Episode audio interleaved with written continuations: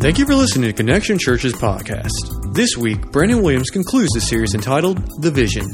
In this message, Brandon goes through the parable of the sower and lists out the five truths to keep in focus if we want to see God's power cultivated through obedience in our lives. Listen as he shares week four of The Vision. Morning, church. Everybody good? Woohoo! It's going to be fun today. We're going to have a good time. Jump in, into the Word today. If you want to turn your Bibles, Matthew 13, we're going to get there in just a second. We're going to actually wrap up the Vision series uh, today. And, and I will say this next week, you don't want to miss next week. I'm, I'm really excited about next week. I'm a little nervous about next week.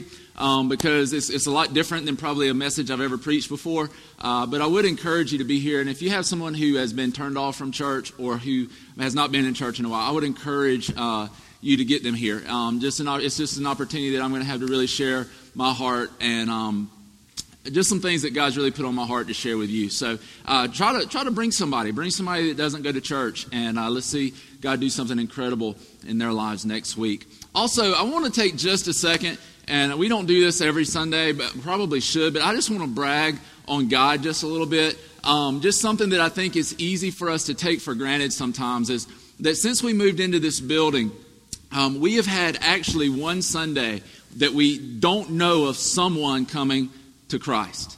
And I just want to take a it's, listen, it is all God. it's not about anybody. It's not about one person. Um, the three weeks that I took off and I didn't preach, man, we had people come into Christ. We had, probably had more people saved those three weeks than we had the other weeks combined. So um, we're just thankful. And I just want to take a second to just share that because I think sometimes as I talk to people, people don't realize that, that we are truly in the middle of something that God is doing that is so much bigger than us. When you're serving here, listen, you're doing something that, that you're, you're a part of something that's so much bigger that, than we are.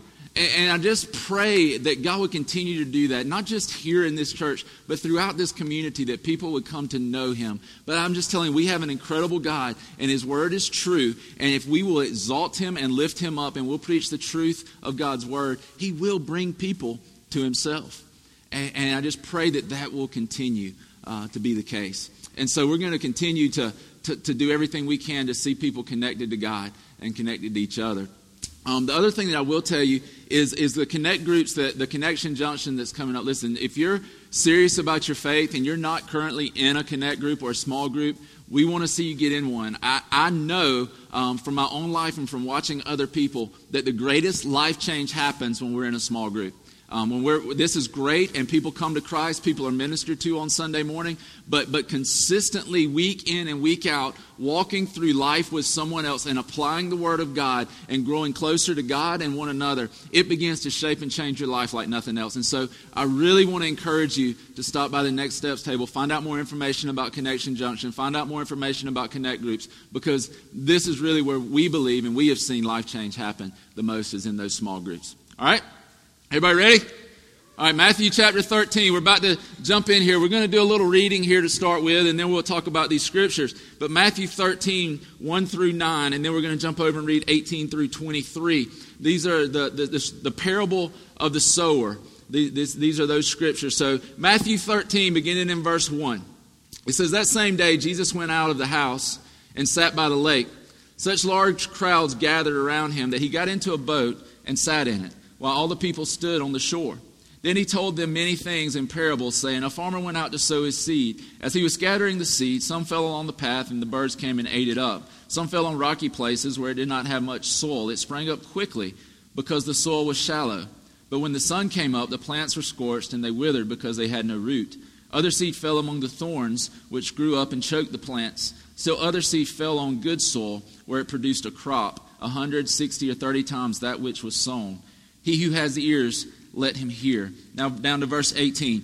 Listen then to what the parable of the sower means. When anyone hears the message about the kingdom and does not understand it, the evil one comes and snatches away what was sown in his heart. This is the seed sown along the path. The one who received the seed that fell on rocky places is the man who hears the word and at once receives it with joy. But since he has no root, he lasts only a short time. When trouble or persecution comes because of the word, he quickly falls away.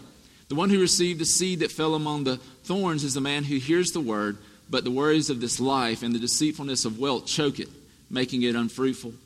But the one who received the seed that fell on good soil is the man who hears the word and understands it. He produces a crop yielding 160 or 30 times that which was sown. Now let's look at Acts 1 1 through 8 real quick. This is Luke writing to Theophilus. It says, in, in my former book, Theophilus, I wrote about all that Jesus began to do and teach until the day he was taken up to heaven. After giving instructions through the Holy Spirit to the apostles he had chosen, after his suffering, he showed himself to these men and gave many convincing proofs that he was alive. He appeared to them over a period of 40 days and spoke about the kingdom of God. On one occasion, while he was eating with them, he gave them this command Do not leave Jerusalem, but wait for the gift of my fa- that my father promised, which you have heard me speak about. For John baptized you with water, but in a few days you will be baptized with the Holy Spirit. So when they met together, they asked him, Lord, are you at this time going to restore the kingdom to Israel? He said to them, It is not for you to know the times or dates the Father has set by his own authority, but you will receive power when the Holy Spirit comes on you, and you will be my witnesses in Jerusalem and in all Judea and Samaria and to the ends of the earth. Let's pray, God. Today, I pray that as we get into your word and we look at your power, we look at um, just the, the soul that, that, that that is able to manifest your power, God. I pray that we would never get to a place that we would uh, become complacent or comfortable in doing things in our own strength, Lord. If we're there right now, I pray, God, that you would move us out of that place. And God, today I pray.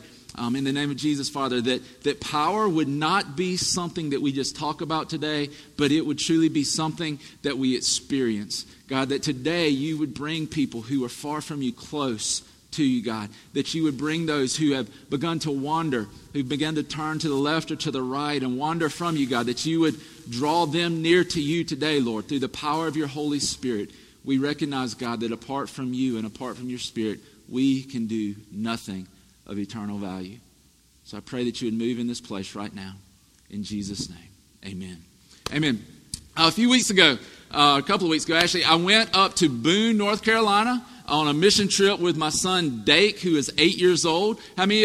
Who went on that trip? There was some, some people around who went on the trip. Yep, hands up. That that was an awesome trip. We had a great time, um, and we went up there, and I was so looking forward to the cool mountain air. How many of you could use some cool mountain air right now? Right up in the mountains where it's cool. You know, it's like 110 heat index here. I was looking forward to the the cool weather. We got up there, heat index was 105. I was like, what in the world happened? How, how, why the one week did I go to the mountains during the summertime? It was 78 for the high the week before. It was like 95 the week we were there. And just because of my background, whenever I go on a mission trip, I always end up on a roof. And so I'm on the roof. It's 105 degrees, uh, heat index on the ground. I don't know what it was on the roof, but I've got my eight year old son. He's up there working, you know, and I'm up there with all these teenagers who are way better shape than I am. And so I'm up there and I'm, I'm seriously thinking I'm going to die. Especially the first day, I'm like, I can do this. I've, I've done this all. I, I almost died. Like, we get down off of the roof. I don't know if you've ever been so hot that finally you just quit sweating. I was like, okay, this isn't good.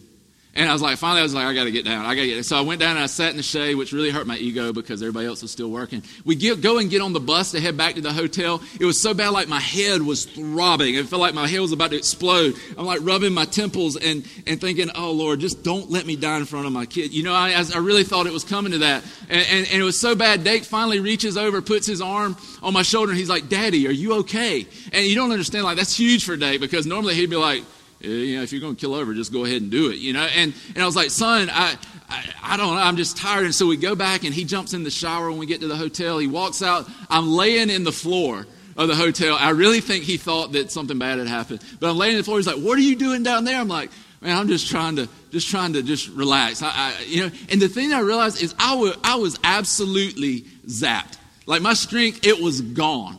I mean, I, I, really barely was able to muster up enough motivation to go get a shower and go eat dinner because I mean, all my strength was gone. I had no power. I had nothing that I couldn't do anything else that day. In fact, for the rest of the night, I was worthless. They, we got back from eating dinner and Dake was like, let's go swimming. I'm like, ain't going swimming, buddy. I'm getting bed, you know. And, and so I gave him some Benadryl to make him. Go. I didn't. I didn't really, but. But some of y'all done that, you know you have. And and uh, but I, was like, we can't deny it. We'll do it another night. But I was so drained. I was so wiped out. I, I was so missing um, any strength to do anything. And I was thinking about that this week, and I was thinking about how much the church is like that. How much uh, we, we, we really don't often manifest the power of God. In fact, we tell people that we are full of the Holy Spirit, but so many times we don't manifest that. We, we don't show any sign that we are actually filled with the Spirit of God. And, and I wonder how confusing that is for people in the world. And I really believe this with all my heart that for the most part, Christians have hurt Christianity more than any atheist, Muslim, Hindu, Buddhist, more than any of them. Christians have hurt Christianity because we proclaim one thing and we live another. We do not typically manifest the power of God. And, and this is the thing that I realized it was so important for the disciples to have the power of God operating in their lives. Jesus says, Listen, this is what I want you to do. I want you to go and I want you to wait. I want you to wait in Jerusalem. I don't want you to do anything until you've received power to be my witnesses. One of the things I want to tell you today is that God always gave his power to advance his kingdom. The number one he gave power to the disciples to advance his kingdom. He said, I want you to be my witnesses eh, you know, in Jerusalem, Judea, Samaria, to the ends of the earth. And I'm going to give you this power, but you've got to wait on the power of God. And one of the scriptures that this church was founded on was Acts 1 8.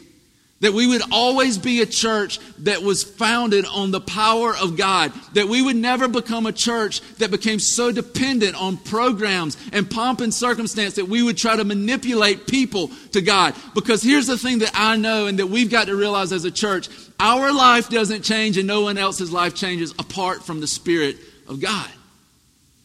Only God is able, only God is qualified to come into our lives, take that heart of stone that we all were born with, and give us a heart of flesh that is sensitive to the things of God, that our trajectory begins to be changed from a trajectory towards sin to a trajectory towards God. Only God is able to do that. But what I see in church so many times is we, we look to other things. We try to try to figure out how can how can we manipulate this? How can we do this? How can we build this? How can we start this? What if we do this? Well, they're doing that. We better do that too, or else they're going to get our people. And I'm just saying we need to depend on the power of God. We need to be a church. We need to be a people. It's like Moses. When Moses, God was telling him to go, and he's like, God, I'm not going if you don't go. There's very few Sundays, I can promise you this, that I walk on this stage that I go, God, if you're not going up there with me, I don't want to go. Because I know what I'm capable of. And see, here's the deal. This is the thing I want you to hear right now. I want you to understand that power, God's power, is cultivated in the soul of obedience.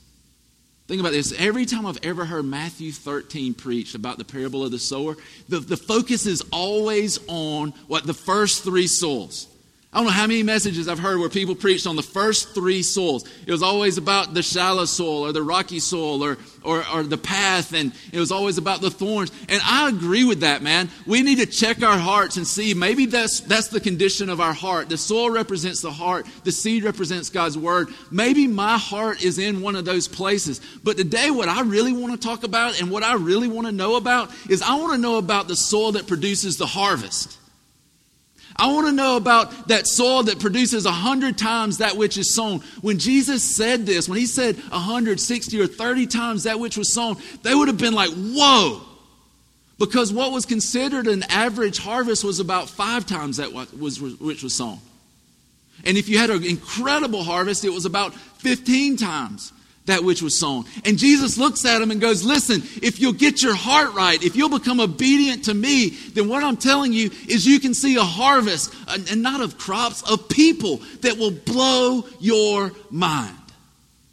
That's the harvest I'm interested in. You remember last week, Luke 10? It was all about the harvest is plentiful the workers are few. I'm interested in lives. I'm interested in my life being one that when we get to the end, we look back and go, man, we saw a hundred time harvest that which was sown. There's no way we could have accomplished that. There's no way we could have done that. There's no way we could take glory and honor in that because it was all God. There's no way we could have produced a hundred times harvest. But you see here that the, the harvest that the disciples saw, that the power of God that they saw working to produce that harvest, because the harvest only happens through the power of God. It does not happen as we try to manipulate people's lives. The harvest only happened because they waited in Jerusalem and they received power. Here's my question this morning. And, and I want to ask us just real quick, and we're not going to spend much time on this because I want to give you some things before you walk out that you can apply in your life. But, but I want to ask you the question how are we doing, church? How are we doing with being obedient? to what God's already told us to do. If, if, if power is cultivated in the soil of obedience, which we see in Acts 1, and it is, that they had to wait on the power of God. They had to go when they didn't fully understand. They had to wait on the power of Jesus. They were obedient to the word of Christ. And, if, if, if that's the soil that, that power is cultivated in, how are we doing? And before I go into this, I really feel like I've been praying about this all week. I've been about to throw up all morning. I really need to clarify some things real quick. You, you've got to hear what I'm about to say out of love. You've got to hear what I'm about to say from a, a heart that, that just refuses to watch people settle for less than what God created them for. Listen to me. I'm not going to be a pastor. I'm not going to stand up here with the Word of God, the, the greatest riches that we could possibly have, the gospel, and watch people settle for less than what God created them for. And so you've got to hear my heart in this. My heart is not anger. My heart is not frustration. My heart is nothing more than I want to see you become everything that God created you to be. And when you become everything God created you to be, there will be people who come to Christ. There will be people who grow up in Christ because we are being who God created us to be. You know the salvations and all that stuff? You know, we've already proven that it doesn't matter who preaches up here. Because people got people are coming to Christ no matter who was standing here. You know what I think some of the most valuable positions in this church are? It's the people standing in the parking lot when it's 140 degrees out there, smiling. Knowing they don't want to smile. It's hot. They're all soaking wet. They got the little towels around their neck. It's the people standing at the door. It's the people that get here at 6 o'clock in the morning just to make sure that we can play some music that we can worship to that some of y'all don't even come for. And so the thing I want to really challenge you with is how obedient are we being? Listen, and this is coming so much out of love. Listen, I do not want you to settle. My philosophy on ministry is that, that people are, it's kind of like pouring sugar into a coffee cup or into a cup of coffee. If you've ever done that, you know what? You pour it in and you don't stir it, it does not change the flavor of the coffee. But if you stir it up, it changes the flavor. The problem, though, is sometimes if you stir it too fast, the coffee sloshes out of the cup. So there's some point in the middle there that we've got to stay in which we stir up God in our lives. We don't allow people to settle because then we become salt that's lost its saltiness. And we need to be a church that is constantly stirred for the things of God. We need to be pressing into God as a church and as individuals so that the power of God is manifesting itself in our lives because we're walking in obedience and we're constantly stirred up. But here's some things that I, I just want to ask you, just a, as a test, and I've been asking myself these, this, these questions all week. How's our obedience? One area that I think about with obedience is how's our obedience to God's house, to His church, His people, this gathering?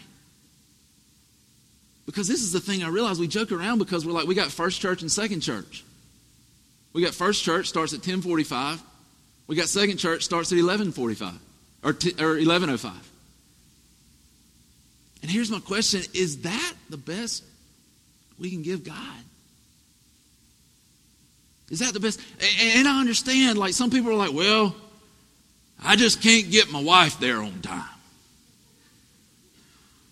Do what I do. Tell her it starts 30 minutes early. I'm just kidding. Just kidding. Just kidding. She knows what time church starts. She checked the website. But but seriously, we, we use excuses, but here's the thing I know. If you're going to a Georgia Southern tailgate, you can get there six hours early. but we can't get to church on time. Is that the best we can give a God who, who, who, took, who took nails through his hands and his feet? Is that the best? We, and I know, like, I don't, I hear this too. I don't like the music. We don't sing it for you.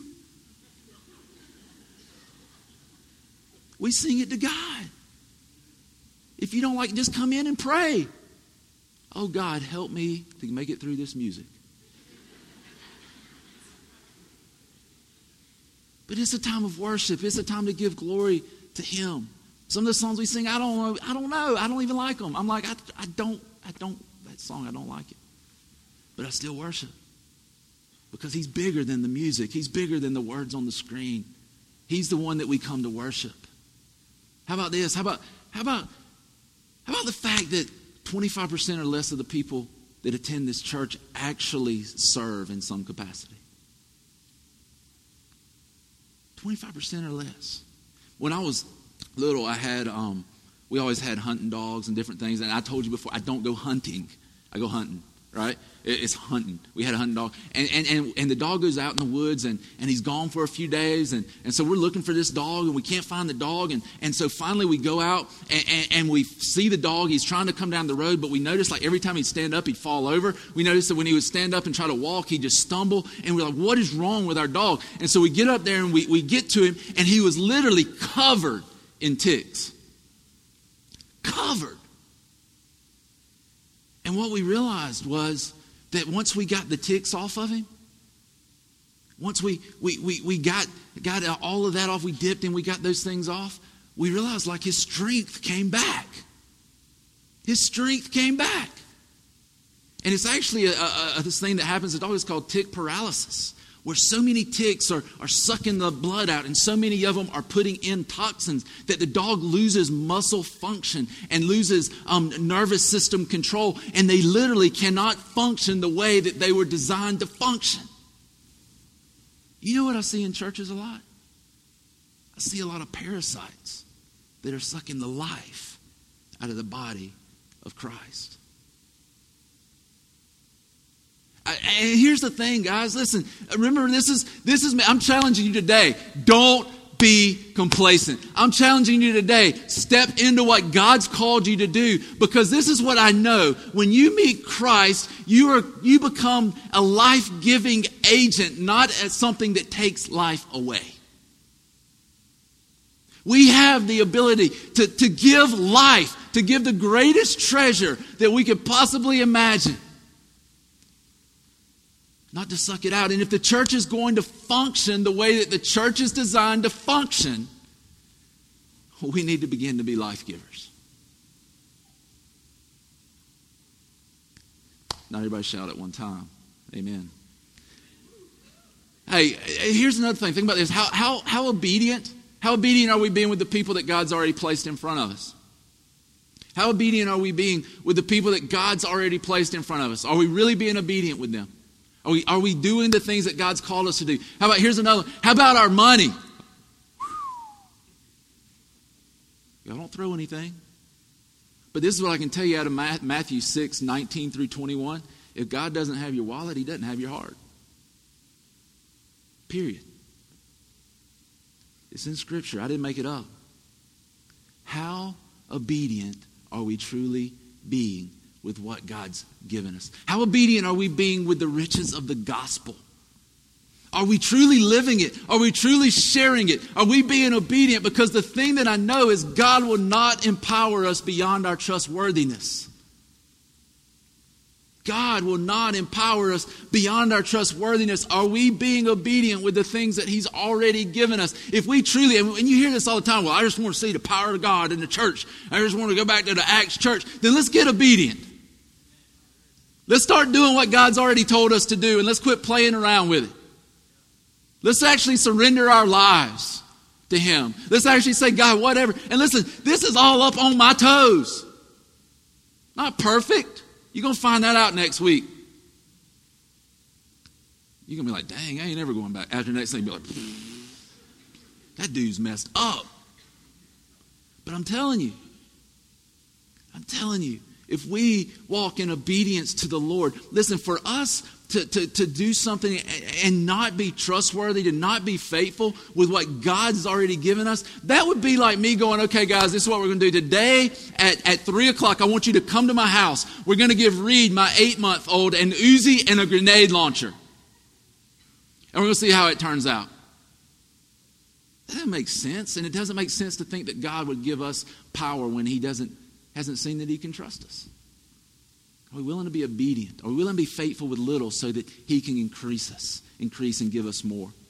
This is the thing I want to do because I don't want to just leave you with that. I, I, I, want to give you, we've got, got just 15, 20 minutes left. And in that, that time frame, real quickly, I want to give you five things that, that I believe will break up the hard soil of disobedience in our life.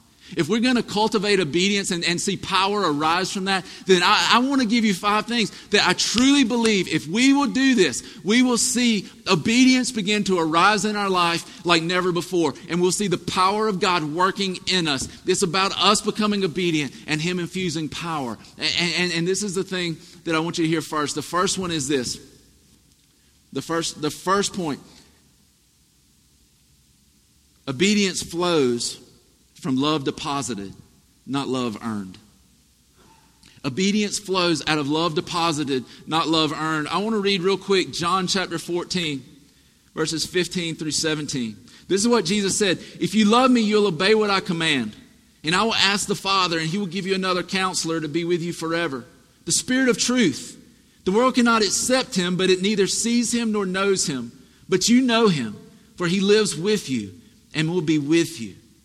Listen, Jesus says, if you love me, you'll obey my commands. But this is the mindset that we typically go with on that. We typically get it backwards. Rather than us realizing that we operate out of love that has been deposited, we operate out of this mindset that I'm going to earn God's love.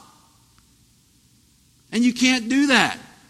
And it goes so backwards to our mentality. Think about it. I've had a lot of different jobs where I was growing up from the time I was cutting people's yards to the time, you know, up to now where, where I'm paid by the church. And I've had all these different jobs, but you know what I never had anybody do? That when I went and they was like, yeah, we'll, we'll hire you. I was like, great. And then they hand me my first week's paycheck.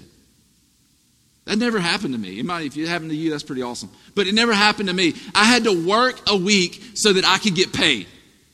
And once I worked that week, I received what they owed me. And so our mindset in church, our mindset in the world is if I don't work for it, I can't attain it. Which is exactly the point because Jesus is, is so high. He is so exalted. He is so much better than us that we can work all of our life and still not attain it. The only way we come to the love of Christ is because He gave it to us. You can't earn it. And so many people, I guarantee you, some people that put on those blue shirts, those orange shirts, they're doing it because they're trying to earn God's love. We've got to serve. We've got to be obedient. We become obedient when we realize what God has already deposited in us, not because of what we're trying to earn when the love of God is on the inside of us and, and it begins to, to, to dwell in us and the Spirit of God begins to manifest in us and it begins to work in us, we begin to work out of that love. We begin to work out of that approval, not so that we try to gain it. If there's one thing that, that so many people, I mean, myself included, if we could get beyond the thought that we can somehow earn God's approval or earn His love, it would set us free it would truly set us free. We cannot earn God's love. Listen to me the, the difference in Jesus and us, you can never work your way out of that hole. You can never do enough to get yourself up even with Him, no matter how hard you try. But here's the amazing thing about God, and this is His grace at work in our life that when we're here and He's here, He bridged the gap between here and there and lifted us up to where He is. Literally coming to us and picking us up and saying, you know what, you'll never be perfect on this side of eternity, but I'm going to give you the perfection that I've already got. That's an awesome God and we begin to live out of love that's been deposited and not trying to earn His love, it changes our entire mindset. How could you not want to serve a God? How did you not want to serve people who are yet to encounter that love? How can we not want to serve a God who was willing to die to bridge that gap that we can never overcome on our own? How can we not trust that God with our money? How can we not trust that God?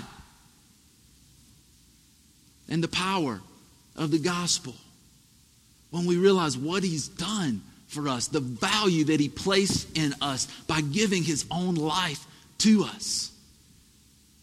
When we begin to realize that, when, when that love that's been deposited in our lives begins to take root, we begin to realize that we, it literally becomes our hope. It becomes everything to us.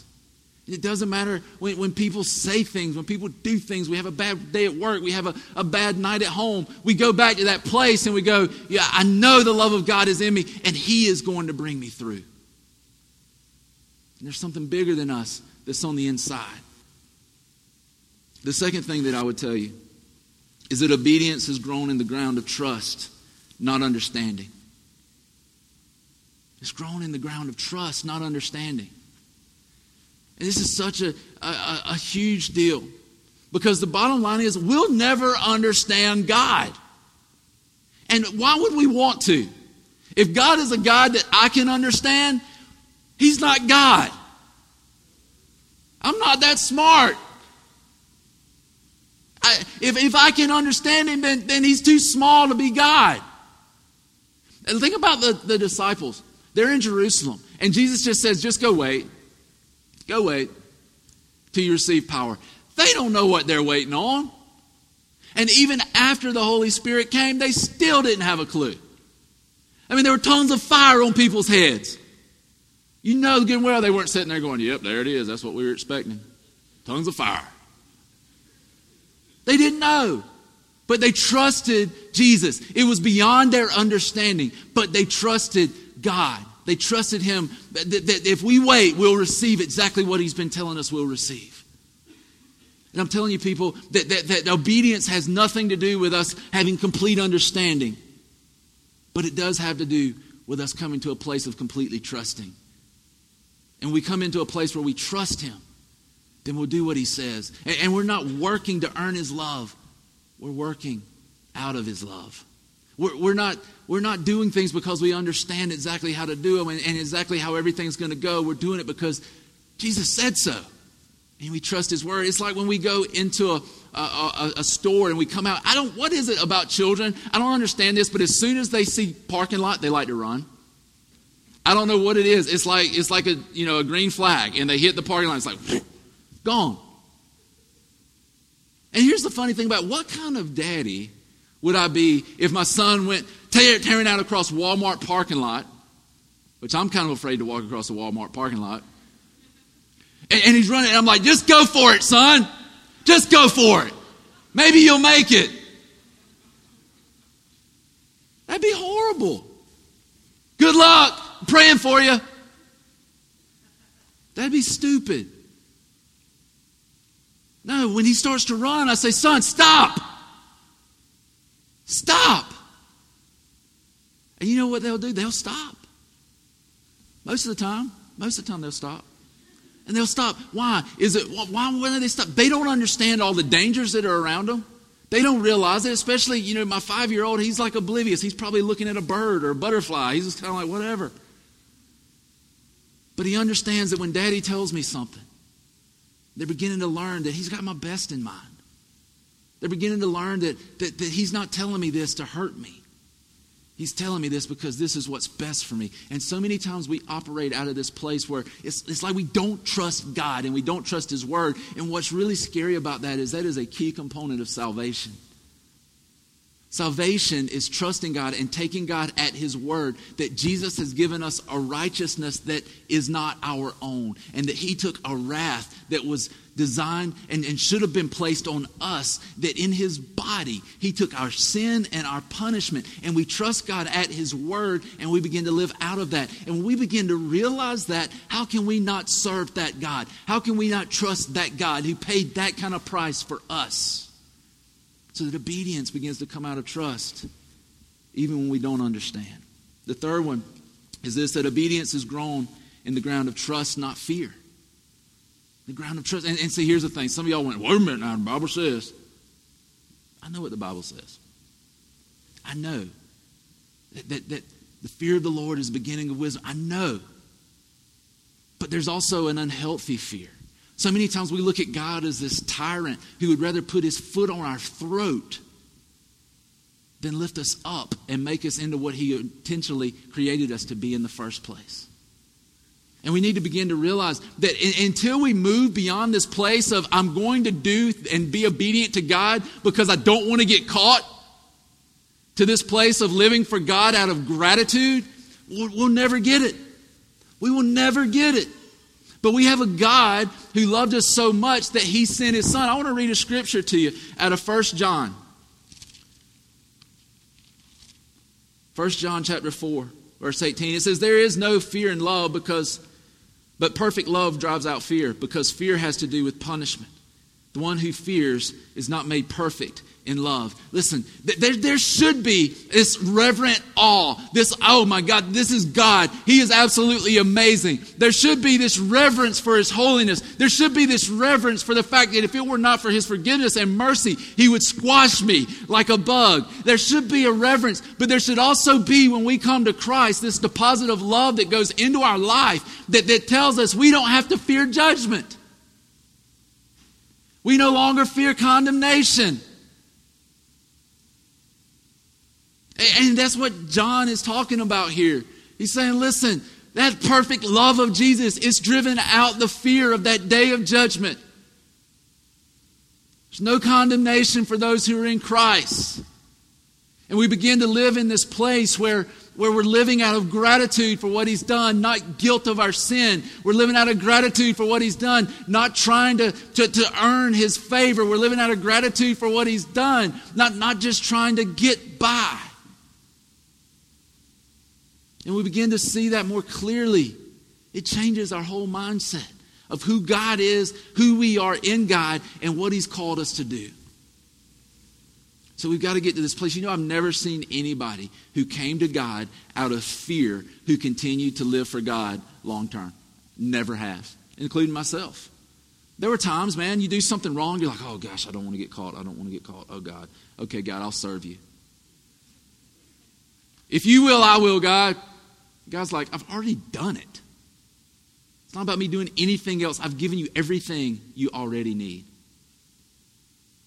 in Christ. And here, here's the thing that the thing about 9-11, right? When, when people started flying airplanes in the building, everybody went to church. Because we thought like, okay, we're all about to die. World War III. Where are they at now? Because until we come into a place where we realize the love of Christ that was poured out on the cross, we'll never become obedient consistently. I live my life trying to obey God out of doing the right thing, out of, out of just, just being a good person, and it never worked until I realized that Jesus Christ paid a price for my sin that I could never pay. And now, listen, I don't preach just because I want to preach. I preach because Jesus has given me everything. And the least I can do is to try to share his love and his glory and the power of his word with other people. We got to get to a place where we begin to operate and become obedient out of trust and not just fear. Fourth one obedience has grown in the soil of humility, not self importance humility, not self importance. This is such a huge thing for us because we live in a world where we've got pretty much everything, and it's easy to begin to take our eyes off of God and begin to put them on ourselves and somehow think that we are self made, somehow think that we can sustain ourselves. And, and I would say this for anybody that thinks they are a self made man or a self made woman, that is an arrogant idiot. We have nothing that God did not give us. We have nothing that apart from the grace that He shed upon our lives. It's all God. And whether we choose to acknowledge Him or not, it is all God. Everything. And this is the thing that we need to do. We need to come to the ground of the cross. Because the thing that I know and the thing that I have to do, the thing that I did this morning before I stepped up here to talk to you, is I had to put my eyes back on the cross. I had to put my eyes on the because I cannot look to the cross and not humble myself. I cannot look to the cross and, and, think of what Jesus did just so that I can know him and not humble myself. When I look into the eyes of Christ and I think about what he's done, how can I not think of me less?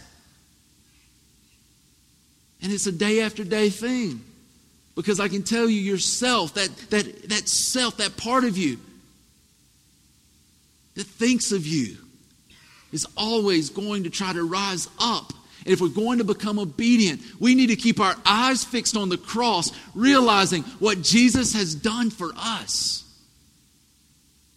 realizing that He's crucified us. And when we begin to feel pride creep its way back in, when we begin to feel pride trying to come back and take over in our life again, we once again look to the cross on which He died and gave His life so that we might live.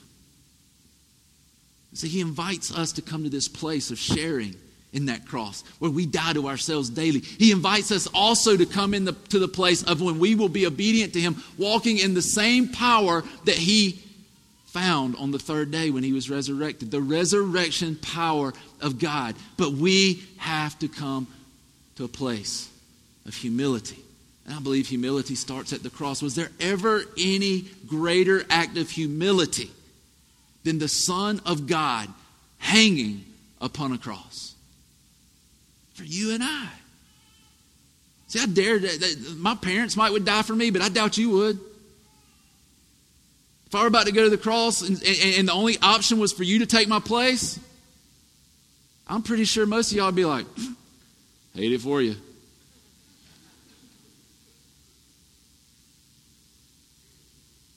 But Jesus humbled himself. And even though he had all rights to be God, as God, he humbled himself, became obedient, even to death on a cross. And I can tell you this there's no way. If we can look at the cross and not become humbled by it, then we have not recognized the magnitude of what happened there. If we can look at the cross and not be humbled by what he did there, then we have not realized the magnitude of what Christ did for us on that cross. The last one. Obedience is grown in the soil of desperation and dependence, not self sufficiency and self reliance. I believe this that, that if we'll begin to trust God, we'll begin to work out of love that's been deposited in us, not trying to earn it, when we begin to follow Him and we begin to take steps of obedience, we will become desperate people. Uh, uh, there's the whole thing of like weak people become Christians because it's a crutch. That's baloney. You begin to become obedient to Christ, you begin to walk in Jesus' footsteps. It's not easy. It's not the easiest thing to do because you get put in situations that if God doesn't show up, I'm in trouble. I experience it every Sunday at 1045. If he don't show up, I'm in trouble. And here's the thing, guys. I believe sometimes, most of the time, we miss the power of God because we won't allow ourselves to walk into situations where if He doesn't show up, we're in trouble. And when we become people who are desperate, dependent upon God showing up, we see the power of God. We become obedient and we step when He says step and we do what He says do, we'll see the power of God because we're showing Him that He can trust us. We're showing Him that we'll be faithful with a little and, and He can give us more. You remember the parable of the talents? He gave, it's told the parable of this man who went away and he, he gave five talents to one, uh, two to one, and one to one, and, and he went off. And he came back, and the one who had five had, had doubled it. The one who had two had doubled it. And he got to the one who had one, and what did he do? He had hid it. Why did he hit it? He didn't trust his master. He didn't trust him. He wasn't obedient, and obedient, and it manifested itself in laziness and poor stewardship. And we've got to come to a place where we're willing to trust and step and become desperate for Him. I want to read one last scripture to you, and we're going to close. It's in Psalm chapter 42. Psalm chapter 42, verse 1 and 2. It says, As the deer pants for streams of water, so my soul pants for you, O God. My soul thirsts for God, for the living God. When can I go and meet with God? As the deer pants for the water, so my soul longs for you. Those of you who know that song, that's a stupid song, but it's an awesome scripture. Hate that song. We'll never sing that song here. And we're not doing that. But the truth of the matter is, this incredible, an incredible image of, of longing and thirsting for more of God. It's an incredible image of, of, longing for more of Him, for saying, God, I'm desperate for you. If you don't show up, I'm done. You remember Isaiah? Isaiah chapter 6. Isaiah comes and he sees God. He sees the glory of the Lord. And he says, God, I am undone. In other words, God, I'm finished. I've seen you. And it says that one of the angels goes and he takes a coal and he touches Isaiah's lips and he says, Now you're clean. And then God goes, Now who am I going to send? Who can I send to go and tell the people about me? And Isaiah goes, I will. So I think we, we've got to get back in this place of, of realizing the holiness and the awesomeness of God. We ought to be desperate for that God, desperate for what Jesus has done on the cross for us. And then when we become desperate for Him, we'll become obedient to Him. We realize that we can trust Him. Listen, if He gave His life on a cross for you, don't you think you can trust Him? He paid the greatest price that could ever be paid for your sin, the death of his own son. And, and, and yet somehow we think we can't trust him to be obedient. Do you think he would have killed him, his son, if he really wanted to kill us? Why do we walk in fear like, like somehow God is some tyrant, some big white bearded guy with a thunderbolt in his hand, just waiting to throw it at us?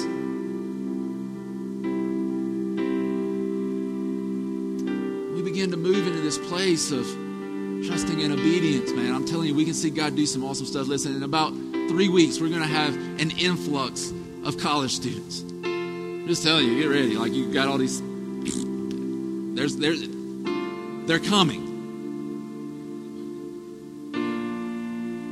need to be ready. We need to be praying. We need to be desperate for God. God, there's 21,000 college students. Bring them to you, Lord. Change their lives like you changed mine. You can save them, God. You can save me. Whatever it is we've got to do, God, we'll do it. And if we want to see the power of God manifest in this place, we want to see people coming to Him like never before. We want to be a church that, that, that we see a hundredfold harvest, then it's time to get obedient It's time to humble ourselves before the Lord at the foot of the cross that He shed His own blood, that He took a beating, that He literally got beat to death so that you and I could live.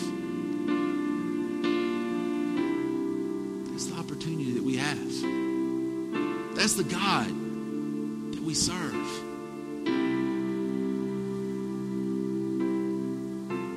I'm going to challenge you. I'm going to, church. I, am going to. I'm going to challenge you from from now on if I ever quit, then we need to shut the doors because we're not going to just grow stagnant. We're not just going to get complacent. We're going to walk in obedience. We're going to take steps of faith. Because I believe God's called us to that harvest.